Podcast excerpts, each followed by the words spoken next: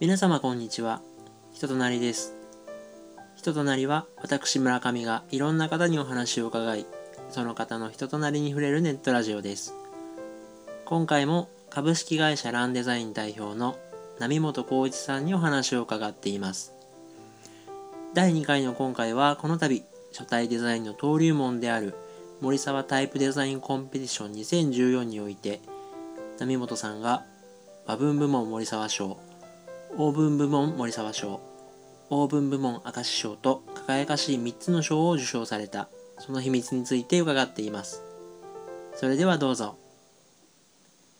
人となりこの番組は北海道産春豊か100%のベーグルと兵庫県神戸市大御産の米粉を使った蒸しパンのお店花と根の提供でお送りいたします。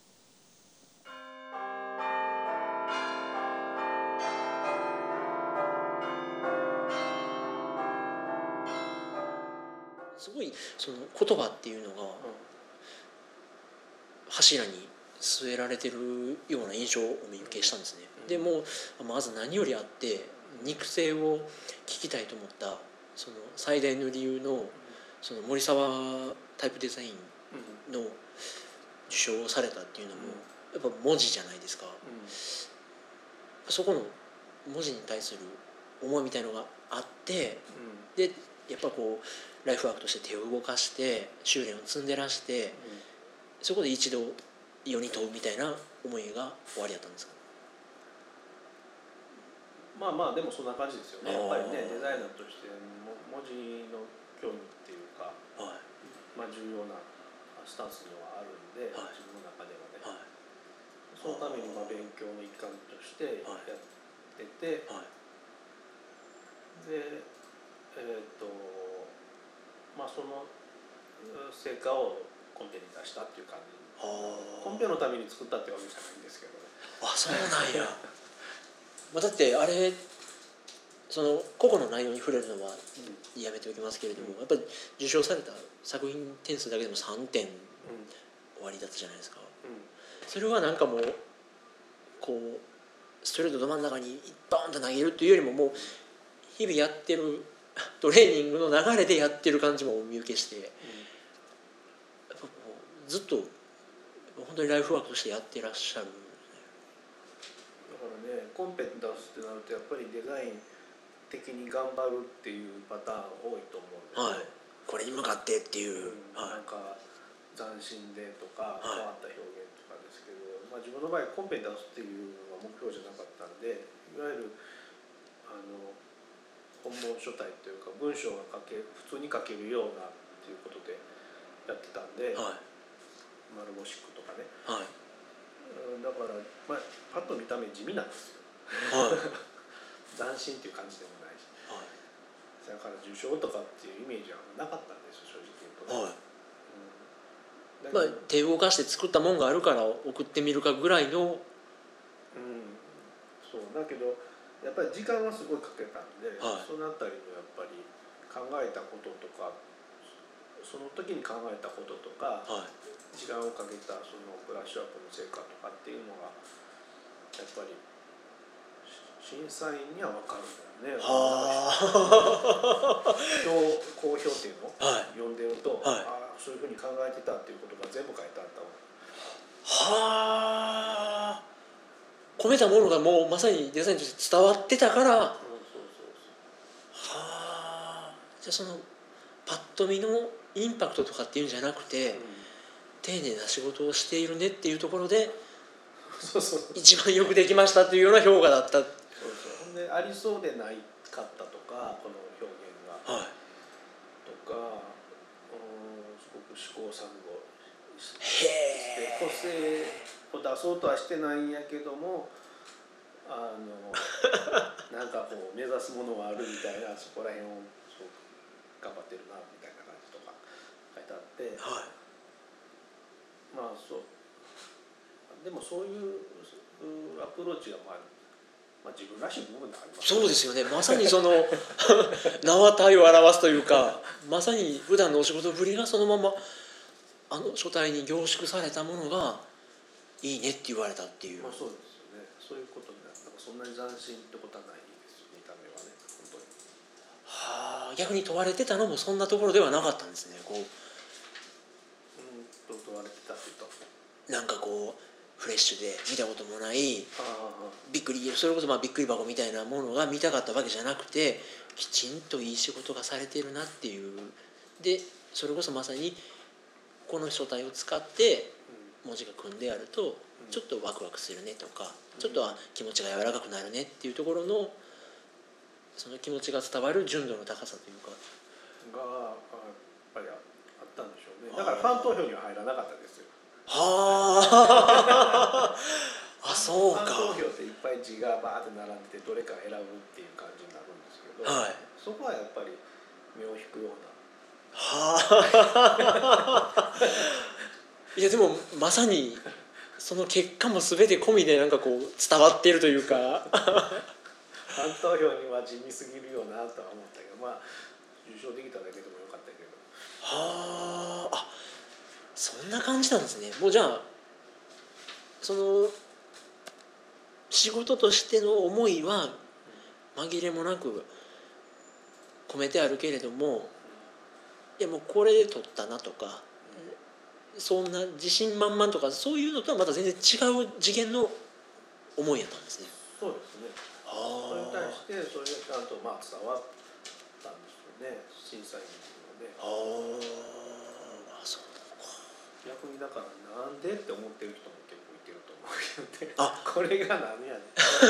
いやそれこそさっきのお話ですけどそのゴールテープを切るまでの成本さんのご苦労とか修練とかこのカーブ一つに込めたこの思いとかっていうのはその内輪のや本当に念と手動かしてる人間にしてはしか分からん部分でそういうのは僕はあると思いました。は本当に分かってはんねんなと思って。ね えでも逆にまあそれは成本さんのた目線から見るとこの人らもやっぱ同じように苦労してるから分かったんかな、まあそう絶対そうやと思いますけどいや本当に別にねそんな説明もしてないのにいろんな考えてたこと全部書いてあったからと思ってびっくりしましたけどね。はあ。でもやっぱりね時間は多分誰よりもかけてると僕は思うけど1年半ぐらい毎日1日何時間もやってたから。いやほんまにそのフェイスブックのタイムライン拝見しててもずっとこうこちょこちょこちょこちょ書いてあっていやもう早う帰らな電車がとか書いてあってあれは僕本当にほんまに何をしてるかわからないんですけどあでも終了あれはこんないわゆるこの正方形の中に文字を自分の物差しとペンだけで書いていって美しいカーブは何かというのをずっと考えてあるってことですか？そうそうそう。まず何もないとこからこう書くじゃない。はほんでまあか書くときにまあバランスとか見たりとか、はい。塗るときにむっちゃ細かいとこ見たりとかいすることで体に入ってくるものがあるわけですよ、はい。地味に。それはもう何回も積み重ねてたので だから週に1作品。でできて。いやいややるのは一つ。ノルマで初めはね本当に書くのに何時間塗るのに何時間とかかかってもう6時間とか8時間とかかかって最近だいぶ慣れてきたからね結構早くなってきたけどね。もう例えばその三髄のちょんちょんちょんは四角の中のどこにあるんが美しいんやろうっていうのをあそうそうそんなこうバランス見たりとか。よやっぱり書くってことはなんか結論出さなあかんわけでしょ？カーブがどうなってるかとかってと、はい。曖昧なわけじゃないから、はい。それでそういうのを繰り返すとあこここんな風なんがええねんなとかそんで後ろにもミントとあるけどよくよく見たらいろんなボコボコしてるとこあるでしょ。はい。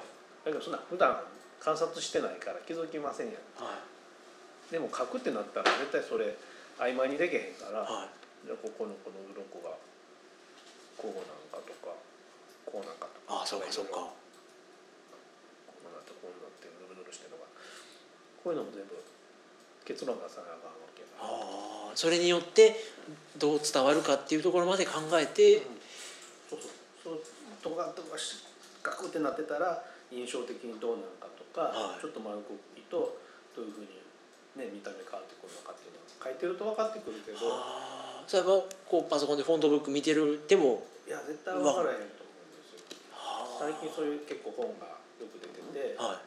このフォントのなんか漢字を見分漢字とか明朝体の見分ける方法的なものとか、はい。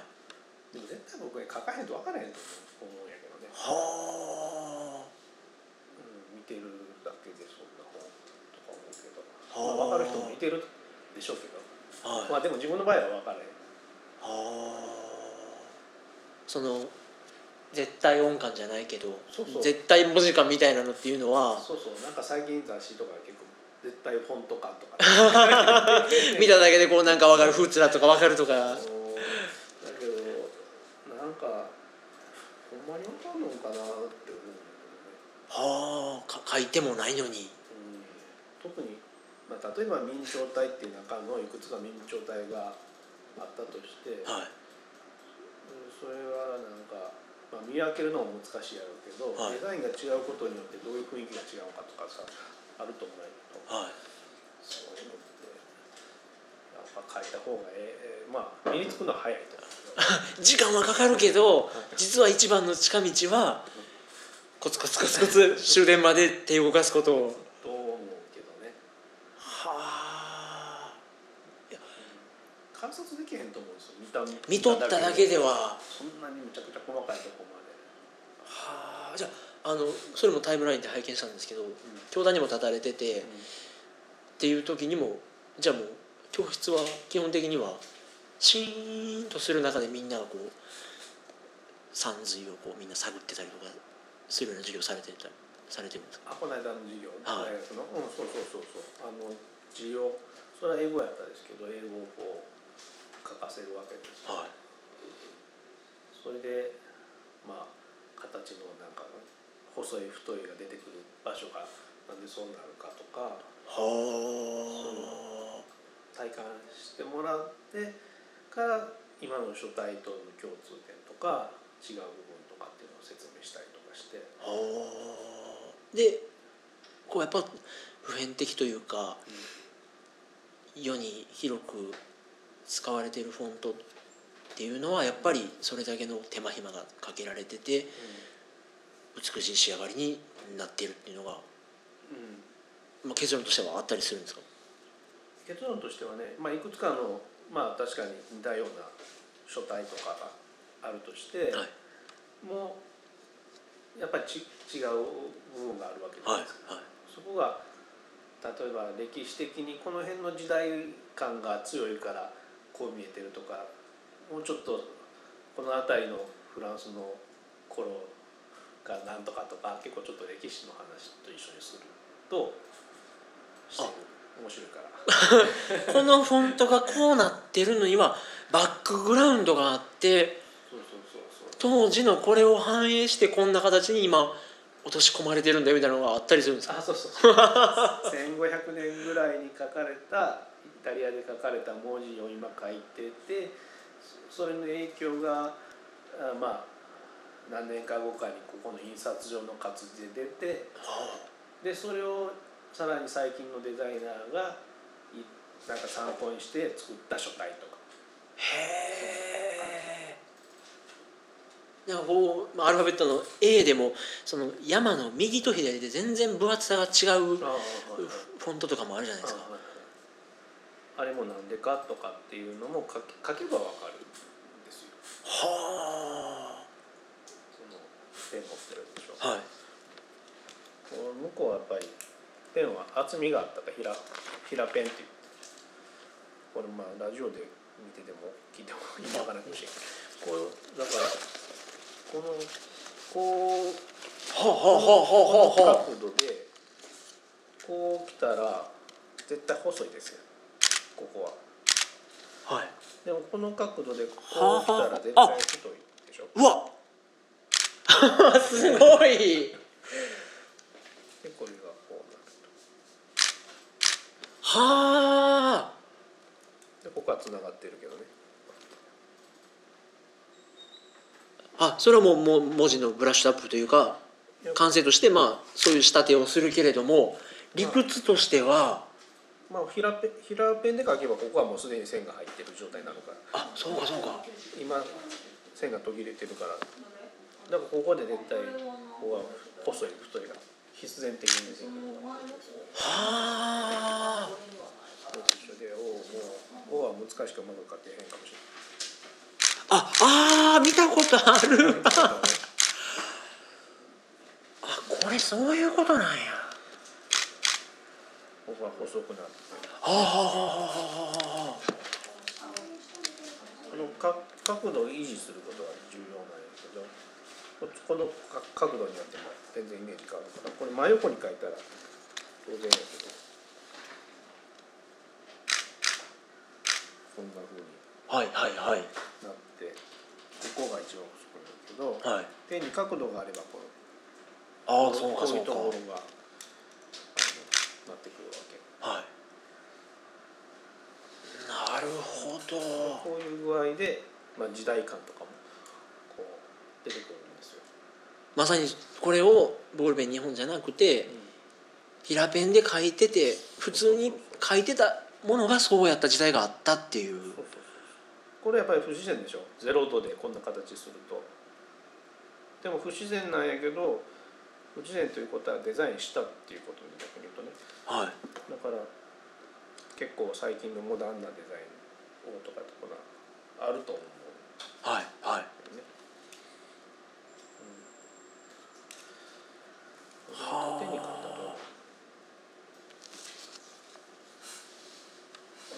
と縦にやっぱ書かんかああやっぱその中で美しいとかっていうのは出てくるんですね。うんとかで出てくる。まあ美しいっていうか時代感が出てくる、ね、はこの角度とこの形とかではあでこれが例えば B になりうん。D になりっていうのは、う同じ法則性にのっとってるからんうん。そのいわゆるパッケージとしてのフォントに仕上がっていく。そのルールが一つのフォントの中で違うってことはないんですか？あその辺がまたやっぱりデザインするとちょっとずつ変わってくると思うけどはあ。でも時代的にこの時代から派生した書き方でさらにデザインしたとかっていうのはやっぱりあるあると思うんですよ。はあ。逆にナムさんが手掛けられる時も、うん。今ここで波本さんがしてるっていう時代感が出てるはずなんですか？まあ、僕の時代感っていうわけかどうかは別としてだから昔の書体を参考にデザインしてなおかつ今今的なデザインも加えたっていう意味ではそいけどそれをすごくオリジナリティのある自分が考えた書体とかっていうわけじゃなくてやっぱり遡るとこう。まっさらのゼロからっていうのはできないというか。うん。だから逆にそこまでいくと創作文字的ななんかうん、まあ、自分のあんまり興味のあるところじゃなくなってくるんではい。やっぱりなんかこううん時代感とかもやっぱり時代感とか昔の書体とかって一つ勉強せんと分からへんから、はいそういう勉強したバックボー。ンもあってっていう方が面白い。それなかったら何でもええやんってなったら別にそんなに勉強いらんと思うはい。ああそうかそうか。それはまあそれがやりたい人にがやっているのは別にまあまあ何ともやけど自分がやりたいとは思わない。うんまあ、将来的にはねそうなったらいいと思うけど、まあ、その域に達してへんからやっぱりすごいいろいろ勉強した結果としてえもうすごい斬新なデザインができるっていうやったらそれで別に構えへんと思うけど、はい。まあ、ピカソでもデッサンとかも当然うまいけどああいう絵になるみたいな。あところでまあ、まだそこまで行ってないけどでも行くためにはやっぱり基礎練習がいると思うから、あやっぱベース、うん、そう。ありがとうございますあそうなんや。うわ面白いな。なんかそうか言葉フォント一つにもだから映画はやっぱりこことここが同じ幅っていうのは本当に最近ですよ。そんなに歴史は長くないんですよ。それは手で書かれへんからそういう両方とも。幅ってまあ書けられへんっていうか不自然に書けば書けるんやけど。こういうのってやっぱり手でデザインししたんやろうなっていう感じになってくるんだね。はい。まあこうやってこうやってこうやって引きゃ書けることは書けるけどまあそうなんですよ。こういう形はやっぱりデザイン要素が強くってペンの要素はすごく少ないです。は手でスケッチしたかなっていう感じ頭で考えて手でうんこう落とし込んだっていう。でも別に否定するわけじゃなくてこれも練習してるしこれも練習してる。こっちはレタリングって言ってはい。手でこう書いていくわけですよ。はい。トラインを。はい。でこっちはカリグラフィーって言ってペンでピッて一発で書くんですね。あこれを一発書きでやる練習をされてるんですか？あ両方やってるこっちもやってこっちもやって。るは全然違うけどそのアプローチは。あえここっちの場合はうん。パッと一本でい一発で決めていくのをカリグラフィー。あそうそうそう。はあなんかあのたまにタイムラインで流れてくるあのなんかナイキのロゴを一そうそう発でやるやつとかあれはカリグラフィーって言うんですか？あれはカリグラフィーができる人が書いたと思うんやけど、はあはい。うん、はあそうなんや。そうそうそう。じゃあそのペンの持つ癖というかその平のやつでやるとうん。どうなるかっていうのも体に染み込ませていきながら文字としてバランスがいいものは何なのかっていうのはまた別にそれタイタイポグラフィーっていうんですか？こうこっちはねレタリング。レタリング。はあ。そういうのは基本的にはもうお手本なしで。お手本は大体ある。ああるんですか？横にお手本置いといてうん。それをじゃあ実際に手でやってみようって言ってやってみる。そうですね。でその応用として、まあ、創作デザインはたまにするけど、あちょっと遊び心自分なりに遊んでみたらどうなるかなみたいな、はうん、基本的にはお手本ありますよ。あ。それを言わないような。こ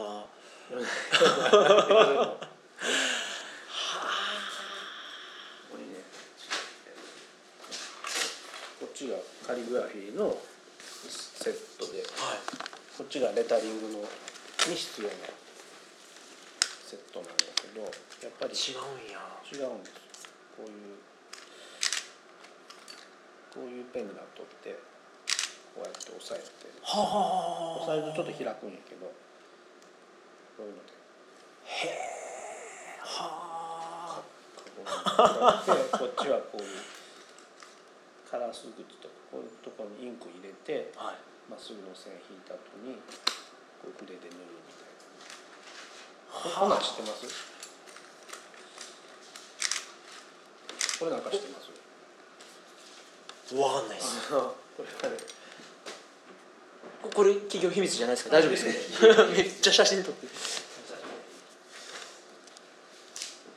今の人あんま使わへんと思うけど。こういう昔はなんか定規に溝が入ってたでしょ。あありますね。こういうふうに。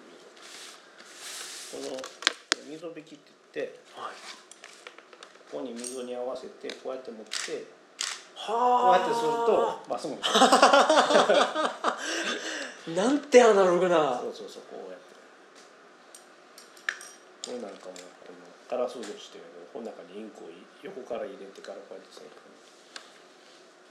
はあそうそういう地味なことしてやるから曲線とかすごく大変ですよえ曲線それは筋肉ですか？曲線はもうこういうペンでって書く。ね一発。えほんでもう今までここまでええ感じで来てたけどそうそう。心の迷いで。ずれたりすると今度この白いインクで今度ま直すんやけど。はあ。それがレタリングでこっちはこう直接こう書くわけは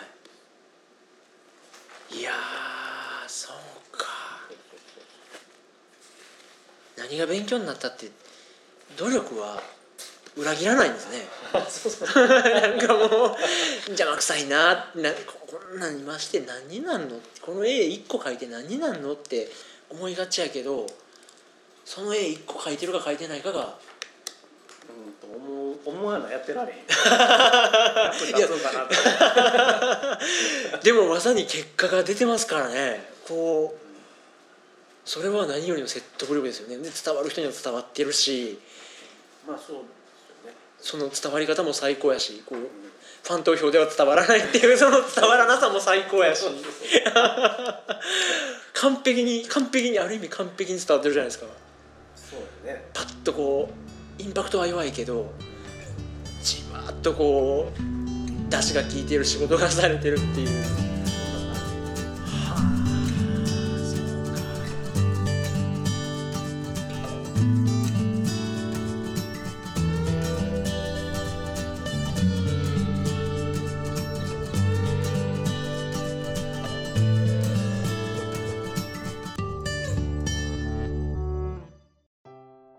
今回もお聞きくださりありがとうございました。波本さんのお話を伺っていく中で物事に取り組む際に確実なものを築こうと努力する努力できる意志の強さを感じました。森沢タイプデザインコンペティションで3つの賞を受賞された実績の裏側にも日々のたゆまぬ研鑽があったというのはとても説得力を感じました。レタリングやカリグラフィーといった今では古いと言われるような手法で手を動かすことがデザイナーにとって見ることなんだというお話には頭だけではなく体を動かしてものづくりをされているなと感じそこに波本さんの魅力があるんだなと思いました。次回の最終回では第1回にて伺ったランデザインさんのお名前に込められたランゲージ。今回伺った書体デザインのお話に続き波本さんの中にあるもう一つの言葉について伺っていきたいと思います。それでは今回もお聴きくださりありがとうございました。失礼いたします。